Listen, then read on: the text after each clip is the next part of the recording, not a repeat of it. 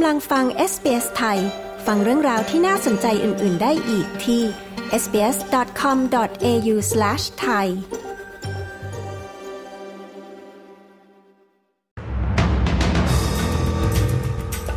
นายกประกาศวันลงประชามติ The Voice 14 ตุลา รถไฟออสเตรเลียเร่งรับเด็กจบใหม่ แก้ปัญหาขาดแคลนแรงงาน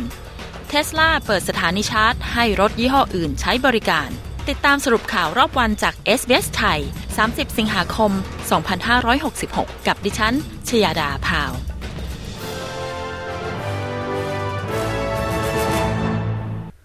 นายกรัฐมนตรีแอนโทนีอัลบานีซีประกาศวันลงประชามติเสียงชนพื้นเมืองสู่รัฐสภา หรือ The Voice to Parliament ในวันที่ 14 ตุลาคมนี้ การประกาศดังกล่าวมีขึ้นในนครแอดิเลดโดยทั้งฝ่ายเห็นด้วยและไม่เห็นด้วย มองว่ารัฐเซาท์ออสเตรเลียเป็นรัฐที่เป็นตัวแปรสำคัญ ที่จะชนะการลงประชามติครั้งนี้การรถไฟออสเตรเลียเริ่มรับสมัครคนงานรุ่นใหม่ เพื่อแก้ปัญหาการขาดแคลนทักษะแรงงานในอุตสาหกรรมรถไฟ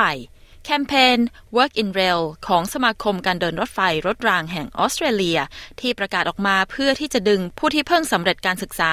เข้ามาทำงานในองค์กร หลังจากที่มีผลการวิจัยพบว่าในอุตสาหกรรมดังกล่าว มีคนงานที่มีอายุต่ำกว่า 25 ปีเพียง 4% คุณแคโรไลน์วิลคีผู้บริหารระดับสูงของสมาคมการเดินรถไฟรถรางแห่งออสเตรเลียกล่าวว่า หากต้องการให้โครงการของทั้งระดับรัฐ และระดับชาติสำเร็จลุล่วงได้ อุตสาหกรรมนี้จำเป็นอย่างยิ่งที่จะต้องดึงดูดและฝึกอบรมคนงานหน้าใหม่มากขึ้นบริษัทเทสลาได้เปิดเผยแผนการที่จะเปิดสถานีชาร์จเกือบครึ่งหนึ่ง เพื่อให้บริการกับรถยนต์ของรถยนต์ไฟฟ้ายี่ห้ออื่น สถานีชาร์จรถของเทสลาจำนวน 30 แห่ง จะให้บริการกับรถยนต์ยี่ห้ออื่น ๆ ด้วย ซึ่งการบริการดังกล่าว เป็นส่วนหนึ่งของการขยายงานของบริษัท โดยสถานีชาร์จที่ให้บริการนั้นตั้งอยู่ทั่วรัฐ New South Wales Victoria Queensland South Australia Western Australia และ Capital Territory ข่าวดังกล่าวนั้นเกิดขึ้นหลังจากที่รัฐบาลวิกตอเรียประกาศให้ทุนสนับสนุนสถานีชาร์จรถยนต์ไฟฟ้าอีก 214 แห่งทั่วรัฐ ผู้สนับสนุนด้านสุขภาพสตรี เรียกร้องให้รัฐบาลนำแนวทางต่างๆ มาปรับปรุงและดำเนินงานให้ผู้ที่ต้องการใช้บริการ หน่วยดูแลสุขภาพแม่และเด็ก สามารถเข้าถึงบริการที่ปลอดภัย และมีคุณภาพในพื้นที่ห่างไกลของออสเตรเลียซึ่งการเรียกร้องนี้มีขึ้นหลังจากที่ผู้เชี่ยวชาญ ในการดูแลหญิงตั้งครรภ์ในชนบท มารวมตัวกันที่กรุงแคนเบรา เพื่อเข้าร่วมการประชุม National Rural Maternity Services Forum ซึ่งกลุ่มผู้เชี่ยวชาญดังกล่าว เสนอแนะการปรับโครงสร้างการให้บริการด้านสุขภาพ การอนุมัติงบประมาณเพิ่มเติมในตลาดแรงงานในพื้นที่ห่างไกล ภายใต้กรอบการทำงาน หน่วยดูแลสุขภาพแม่และเด็กในชนบท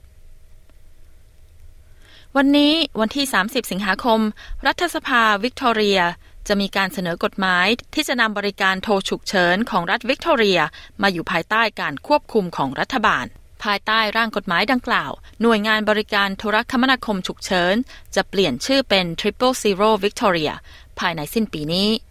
ซึ่งจะเป็นไปตามคำแนะนำของอดีตผู้บัญชาการตำรวจเกรแฮมแอชตันซึ่งเขาพบว่าระบบการทำงานในหน่วยงานนี้ด้อยประสิทธิภาพ และทั้งหมดคือสรุปข่าวรอบวันจาก SBS ไทย 30 สิงหาคม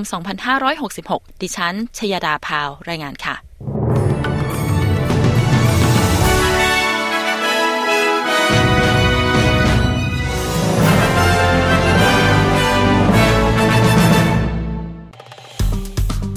กดไลค์แชร์ และแสดงความเห็นไป follow SBS ไทยทาง Facebook